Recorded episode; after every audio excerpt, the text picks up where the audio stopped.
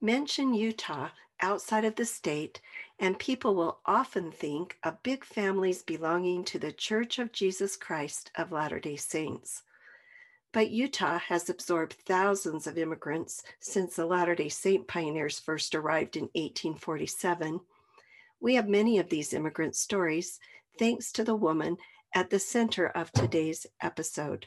One of the things that always interests me about my mom's writing when I read it is that she had really kind of a wonderful sense of humor. Her sense of the pathos of life and uh, how hard it is for many people, it didn't quench that. She loved a, a, a good story. I'm Michelle Welch from Utah Women's Walk, and this is Legacies, a podcast dedicated to preserving the inspiring stories and wisdom of Utah women born in 1917 in a small mining camp in Carbon County, Helen Papanikolas was an acclaimed and influential ethnic historian, folklorist, and novelist.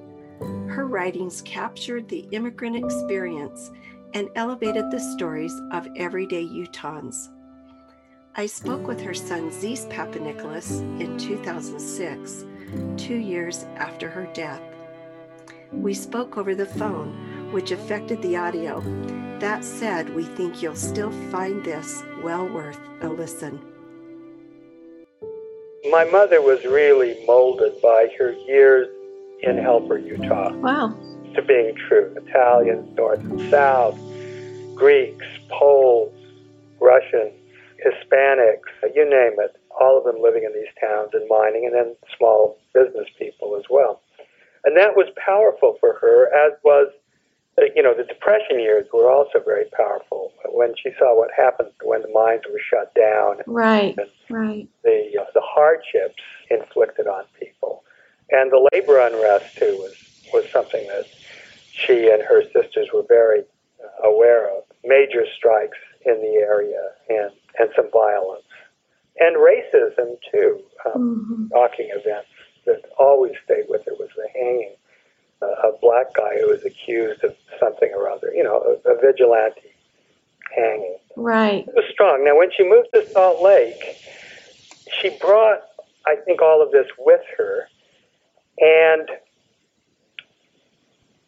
where you will find, I think, her experiences, although she never, she's not an autobiographical writer in the sense that some experiences she writes about were hers or were her friends, but she always has that distance from right, right. And, and so I, I think that it, you know, it would be a mistake to read anything that she wrote as being autobiographical. But, but what happened, I think, in Salt Lake is that she was thrust uh, into the dilemma that Greek women of her generation had. That is Salt Lake. You know, it was a, a city. It was filled with the latest of everything. And she was living uh, in a house with her sisters with immigrant parents. My my grandparents, her, her parents, I think were extraordinary people and and very intelligent and were more liberal than the average Greek immigrant parents. But nevertheless, they had old country ideals of what was proper for women mm-hmm. and, and girls and what their role was.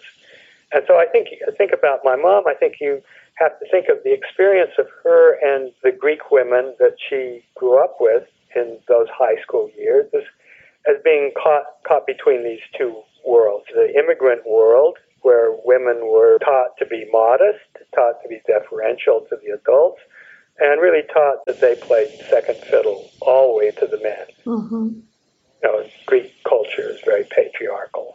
And yet, here in high school, there are these active, bright young women. They're participating in clubs. They're doing things. And especially when you go to the University of Utah, you find even more of that. And so my mom absorbed that and, and felt that. And this is really where a lot of her strongest writing, I think, comes from. Greek women have an extraordinary amount of power in the house, but it doesn't extend beyond those walls. Of course, the men probably make major decisions whether a daughter is going to go to college or not. And of course, in my mom's generation, there still were arranged marriages where your father would say to you, even though you had been born in the United States, had gone to high school with kids of all different uh, cultures and ethnicities, we found a very good husband for you in Japan. That you'll be married next June. Wow. Although it was becoming more rare. So, but other than that, does, I, I think that women are very strong in in the home in Greek culture, and they have a kind of indirect influence on the outside world because of how, how uh, close they are to their sons. And so often they will influence events through their sons, you know, enter the male sphere of action through their influence on their sons. It's really quite an interesting thing to, to watch this happening. What was your mom's experience in high school? Did she date?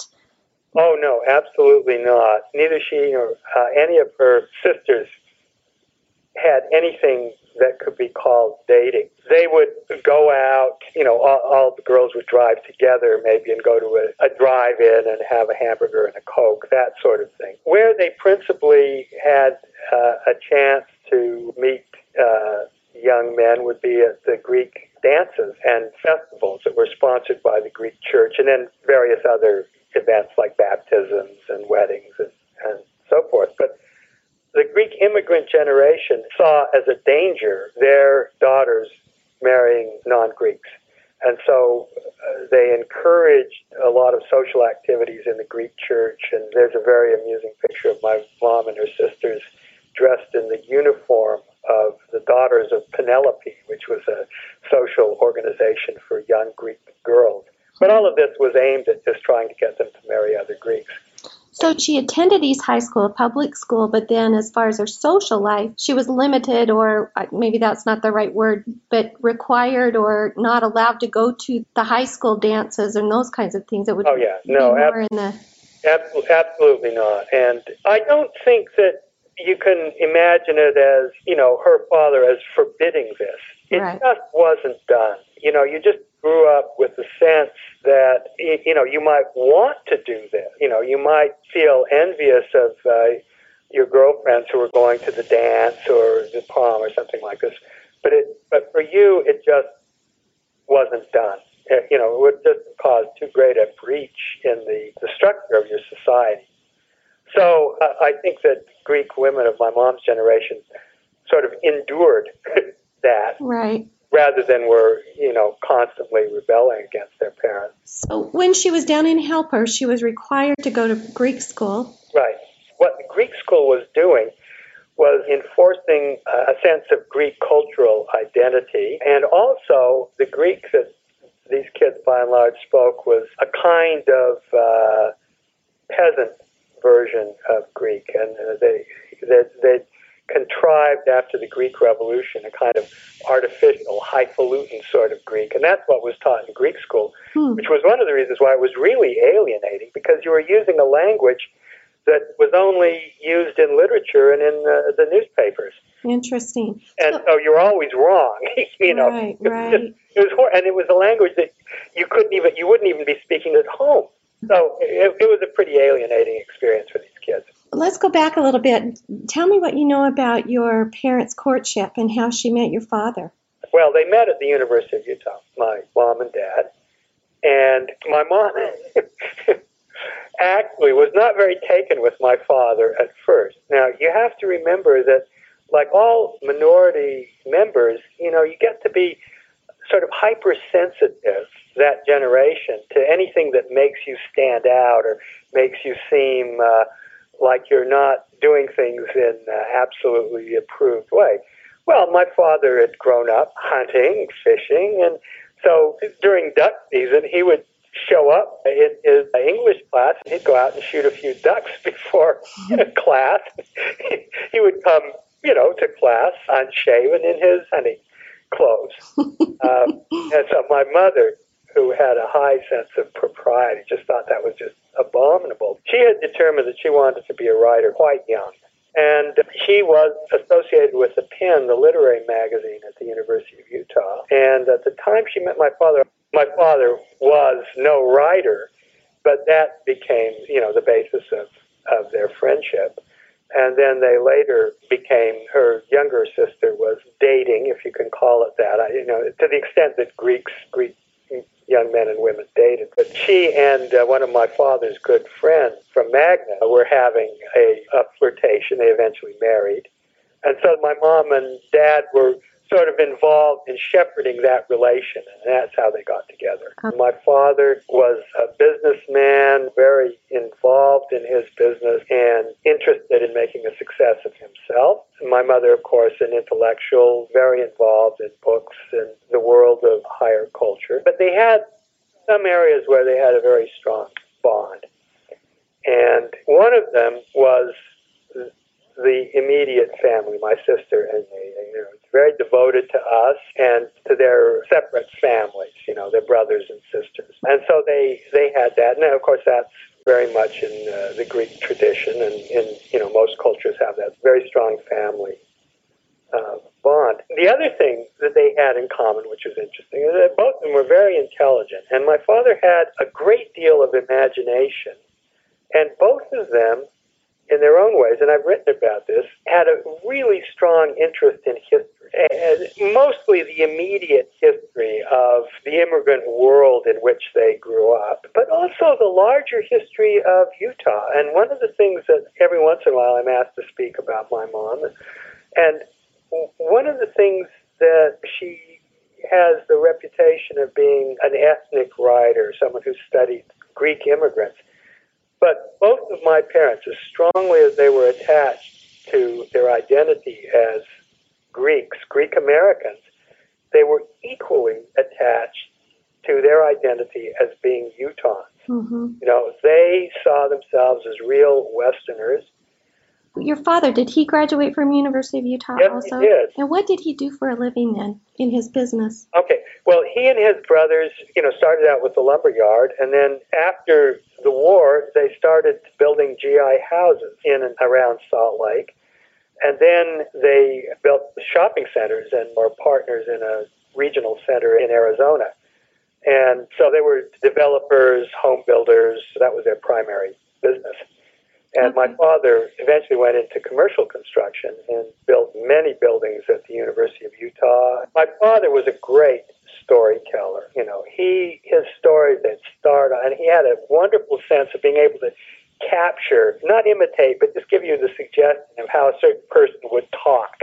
Sheep herder or you know, Big mm-hmm. Nose Pete, the local Greek pimp in Magna, or you know, whoever it was. He, it, it, it, they, come up right before you. And his stories, you know, they might have a beginning and they might have a middle, but they never had any end. They just sort of wander around, and all of these wonderful memories of his would come out, and they're often very funny. Now, my mother was even then, before she'd actually started writing history, was very much the historian, and she wanted things to be right, and she wanted to be them to be accurate. And so I can hear her voice just now interrupting my father and saying, "Oh, Nick, that couldn't have happened before World War One, because you know he wasn't even in Carbon County then. He came in 1926. My mother had been formed by the kind of American realism of the 1920s and the 1930s, the kind of social realism that the Chicago writers were, were working with, and John Steinbeck, and figures like that who were writing about the very real and often very grim lives that working class people lived. And so she wanted these stories to be accurate, and, and that's the way her writing, both her fiction and her history, they're, they're accurate. She was not only the daughter of immigrants with a very strong expectation that a woman devotes her life 100% to family and husband. But of course, also the women of the 1950s, that was that was very much what middle class women were like in, in the 1950s. Okay. Anything that she was doing, she was stealing the time and writing late at night, working late at night. And then she was asked to uh, write something about the immigrant community in Carbon County. Yeah. That became her career as a started her career as a historian what it was like growing up in your home and how she incorporated Greek culture in your home. I was curious if she taught you the bread was holy, for example. Oh, no, no. You know, a lot of those customs had gone uh, by the boards. My my mom's relation to the Greek Church was uh, one in which she saw it as a kind of a powerful cultural center, and she read a great deal about religion and read some theologians, and she had a lot of trouble with with some of the mystical doctrines of the Greek Church and other churches as well. I should say. And I think you, you would have to consider that she considered herself an agnostic, but not a cultural agnostic. She, she loved the ceremonies of the Greek church and the beauty in these traditions. So she didn't feel compelled to push my sister and me in any very strong religious way. But the holidays, the cooking, the you know the Greek delicacies, all of those things that she she was very much a participant in that. Her mother was one of the most extraordinary cooks I have ever known. She grew up in Salonika, and she was my grandmother uh, mm-hmm. uh, was a, a servant girl in Salonika, and that was you know a very sad thing uh, for girls. It was a real loss of caste and status, but it, it, the one thing that was good is that she grew up in this. Uh, my grandmother did in this sort of multicultural city and so her cooking, and this is how principally it came out, was the best of everything. I think I have a good list of her published things. She's done so many, uh, such a variety of things from history right. to fiction. And would you say that The Peoples of Utah, is that her crowning work? Is that her most difficult? Well, no, because it was added to, this it was, was editorial work. It was difficult in another sense that this, of course, is something that hadn't really been done in the state of Utah, and I think that it, it shows a lot of confidence in my mom as a historian that she was chosen to edit this. It required a lot of work in finding people to write these uh, chapters on the various ethnic groups, the right person, and, and she actually did co-wrote some of them that were written by people who were amateurs and you didn't have the background as historical writers. So she did a, a lot of work in a number of the chapters. And then the various editing tasks. It was a lot of work and a, and a very important book, a very important book for Utah to, you know, to tell the whole story of this this state. Right. It was really used as a standard text for all the colleges and universities. Right, right. I would say that this was the side of my mom, and, and again, to go back to my parents, one of the other things that they really had in common was a sense of sort of civic duty, and they were generous in the donations they made in terms of money, but also in terms of time. And Peoples of Utah, only one of my mom's activities, boards she served on, and so forth. I think the book that she put most of herself into was biography of her parent, Emily George, or republished by University of Nebraska Press as uh, Greek Odyssey in the American West. She had a great deal, well, let's put it this way. She wanted to find out who her parents were. She knew them as parents. She knew them as very loving parents, but also as people that you grow up with. You have your frictions with and you have your you know the day to day negotiations and, and lives that you have with the parent. But this was her opportunity to find out who they were and and where they came from and, so it was a powerful book of research but she also had to find out I think, in a certain sense, who she was and to think about her relation with her parents, but to, to really think about what it would be like to be thrown into this new world. And they had extraordinarily interesting lives and in many respects, especially I think her mother, very sad life. Where did her father's absolute need to succeed in this country come from? You know, just this burning passion to be a success. Well, by learning this miserable village that he came from, what it was like, and uh, what his family suffered. She got to understand that, and and her mother, you know, growing up as a servant girl, trying desperately to help her family, and finally coming to the United States and marrying a, essentially a stranger as the only way uh, she could see of being able to, to help her family in the old country. Again, one of the strongest things in my mother, I think, is her sense of other people's suffering. And she was always very sensitive to that from girlhood. And I think that this, you know, really informs her writing.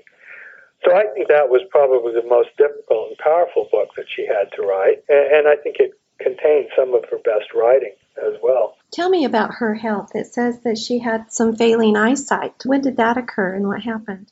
Well, that's, you know, when, when that actually started, I think, in the 80s, and she she had glaucoma and uh, macular degeneration, and it it progressed. It, this was progressive, and it got to the point where she would be reading with a large magnifying glass, and she had, you know, her computer had a very large screen on it. It was difficult, but I don't, you know, she. My mother is one of these people, you know, like Thomas Jefferson.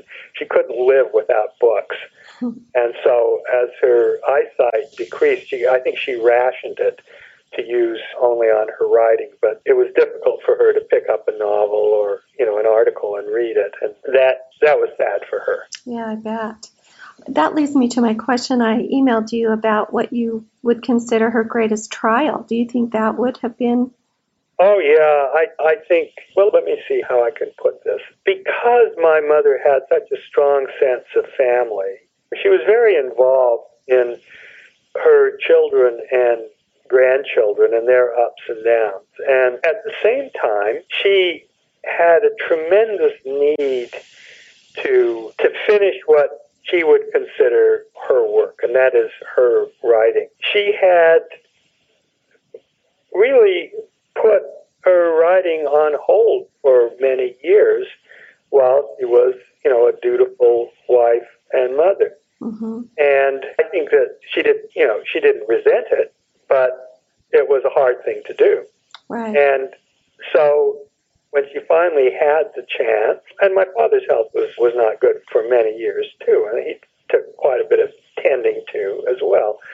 So when she finally had a chance to have more time to, you know, devote to her writing, she really felt an urgent need to to finish books, short stories, novels she never felt she'd done enough. And so she put a lot of pressure on herself. And she had these stories which she wanted to tell. And I think that was the main pressure. She really wanted to tell the story of Greek immigrants, her generation, and even the generation of, of her children, to kind of give a complete sense in both history and in fiction of what that was like. Mm-hmm. And so that was the urgency to, to write better, to get it right. She always wanted to get it right. And coupled with, you know, her declining eyesight and finally, you know, really working on this last novel up to within, you know, oh, a few months of her death, really. This is, this is, I think, something that I guess you'd call it her greatest, greatest trial but she wouldn't put it that way. you know, she, she was a very stoical person. Hmm. That she got from her her parents, her her father especially. I, I remember once she told me that her mother cut herself very badly with a butcher knife, right, you know, down her forearm. She scraped off some leather from a belt, rubbed it into the wound, wrapped up the wound, and just kept on cooking. Wow you know, but I mean that's that really is the way the, you know you know it's the way poor people live all over the world. Even when she quote unquote wasn't writing, she was up late at night and she was working on things. She was working on ideas for stories or making notes or writing in a journal or just reading those stacks and stacks of the Partisan Review that were still when we cleaned out the house at Millbrook, were still in the basement. She wanted to remain connected with an intellectual world and a broader world. And so I think that's what you would have to say. You know, just I'm going to try and figure out a, a, a simple way of saying this that might be useful to you. Trying to, I think my mother's biggest trial was trying to live in two worlds at the same time. The world of the Greek woman with its tremendous demands in terms of time and emotional connection with family, children, and the Greek community. And at the same time, trying to live in the world of an intellectual, a writer, uh, a member of a broader community of writers and thinkers and workers in the intellectual field. She served as a mentor to many other young historians. In fact, this great book by Patricia Lyn Scott and Linda Thatcher called Women in Utah History Paradigm right. or Paradox. They say, Linda said, we all wanted to grow up and be like her. Who were your mother's mentors? And well, I knew you were going to ask this question. I was talking about with my wife last night. You see, I think one of the things that, you know, one of the sadnesses of my mom and women of her generation who don't live in a major American city, you know, don't live in Chicago or New York or San Francisco, is that in the 40s and, and the 50s, there were no women intellectual mentors for her. There were certainly women she admired, her mother, for example, and other other women that she knew, but they weren't intellectuals. And I think you'd be hard put, really, in that era to find active Utah women who were intellectuals who weren't, oh, in some sense, kind of closeted. Uh, they may have been teaching at the University of Utah or at Logan, but few and far between is what I'm trying to say. At, her, the one mentor who I think is interesting is, and she mentions uh, him in a number of books, the last one, and also in the story of her father, is Stilian Staes, S T A E S. And he was the Greek vice consul in Helper and Price, Utah. And he was a Greek immigrant, had a little more education than most of them, spoke English very well. His job was just to help these Greek immigrants negotiate the strange world of the United States and its laws. But he was an exceptional person, and when he would come and visit her house in, in Helper and Price, it was always a big event for her. He encouraged her her to read. He encouraged her intellectually. He gave her, I think, a sense that there was more out there for a Greek woman who had some brains than just being a wife uh, and mother. And he encouraged her to think for, for herself, I think, in certain ways. She always remembered he'd say, he said well, you know, Eleni, with religion, you eat the flesh and throw away the bones. And that she took to interpret as you take the good things out of religion. She was very much a Christian in the sense of the Gospels, you know, and Jesus' actual words and doings. If she was an agnostic in terms of believing in miracles and believing in an afterlife and, you know, and believing every bit of, you know, theology. So Staes was very important to her. And then later on, people she met at the University of uh, Utah, Wallace Stegner was one of her teachers. He was very young at the time. And of course, he was a model of someone with literary ambition and talent and skill. And encouraged her. And they, they kept up now and then. You know, I mean, he, he did not forget her. And every once in a while, she'd write him a note or he'd, you know, recall her. But he was very close to Richard Scowcroft, as I said, a good friend of his, was editor of the Pen the job she took over at the University of Utah. And literary imagination and accomplishment, and uh, Brewster Ghiselin as well. But anyway, you, you know, when, when you say mentors, one of the things about my mom that's interesting is, is not just you know people who were smart or literary. She admired very much people who had a sense of dignity and a sense of strength.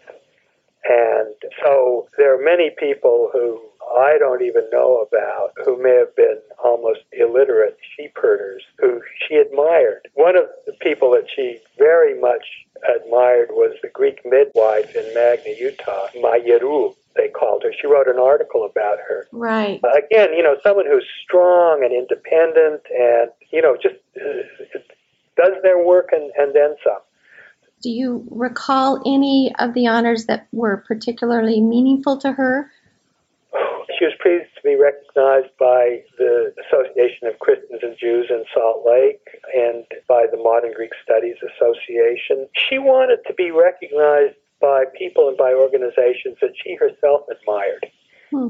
And and I think that's what was important to her. More than that, I would say is that when she traveled and went to give a talk or a reading in Chicago or New York, and some woman of her generation came up to her and said to her, "Oh, Mrs. Papadopoulos, that story that you wrote about the woman, you know, who found out her father was a drone." That me, you know, I mean, the feeling of people when they found their lives articulated. This is, I think, what pleased her as much or more than any of the honors that she mm. Are there any portions, these books, the novels that she wrote, the fiction, Small Bird Tell Me, The Apple Falls from the Apple Tree, Time of the Little Blackbird, and, and Rain in the Valley? I think we talked about this. Really, I wondered if any of them, portions of them, you saw as being autobiographical. It would be very misleading to say that anything in my mom's work is autobiographical just as it would be misleading to say that none of her work is autobiographical. Right. It all is and isn't. And even, you know, like family members think that they might recognize another family member in this character, that character. But in fact, they're often combinations of two or three or four people that she's known. You know, this is the way she worked as a writer. One of the things that it always uh, interests me about my mom's writing when I read it is that she had really kind of a, a wonderful sense of humor. Her sense of the pathos of life and uh, how hard it is for many people, it didn't quench that. She loved a, a, a good story. I think that one of the things that allowed my mother to see the world clearly was her sense of humor, which gives you a kind of distance and objectivity. And I'm very grateful for that. And I think that people who read her books and miss that are missing uh, a lot of her personality. Was she actively involved in her grandchildren's lives? I know she. Oh yeah, very much so. Tell me about her lymphoma at the end of her life. Well, you know, I'm so bad on dates, but it. I think she. I think that she had a little over a year to live, if I'm not uh, mistaken, and she. It was hard on her because. You know, she wanted to keep writing. I don't think that she is a person that clung to life just as life. But, you know, she was a worker. And I think that was a kind of disappointment uh, to her. And she was, you know, pretty pretty stoical about it. Did she know when she was diagnosed that it was a non-curable type of lymphoma, or was? Well, you know, they, there's always some, you know, some vague hopes, and you know, uh, I you know I think that like most people in that situation, uh, sometimes you think, well, you know, maybe there's a chance, and other times you think that there's not. But she became reconciled to to dying. You know, she she didn't like it one bit, but you know, to say she was a stoical person. What do you think she would hope to be remembered for? I'm sure everything we've talked about, just her stories and her ability to put into words what it was like to be an immigrant in this country in the yeah. Well, I, you know, I think that is that, of course, you want to be remembered for. I think specifically in Utah, I think that she would like to be remembered for doing her part to opening up the history and culture of Utah to its entire ethnic population. And, and, you know, not just by peoples of Utah, but, you know, the other civic work that she did. That's what she would want to be uh, remembered for. We want to thank Zeese Papanikolas for the interview about his mother, Helen. We honor her for her wonderful contributions to not only Utah, but the country as a leading ethnic historian. If you've enjoyed today's episode, be sure to share it with a friend, as well as subscribe and rate us on iTunes. To listen to the full interview regarding the life of Helen Papanikolas and other remarkable Utah women, visit our website at utahwomenswalk.org. A special thanks to our supporters Denise and Ellen Alexander, Roman and Ann Takasaki, Julie Bagley, and Shauna Duke. And thank you to our writer and producer, Tamara Kimsley, and our editor, Ron Cool, as well as Catherine McIntyre from the Utah Valley University Archives. Thanks again for listening to today's episode of Legacies.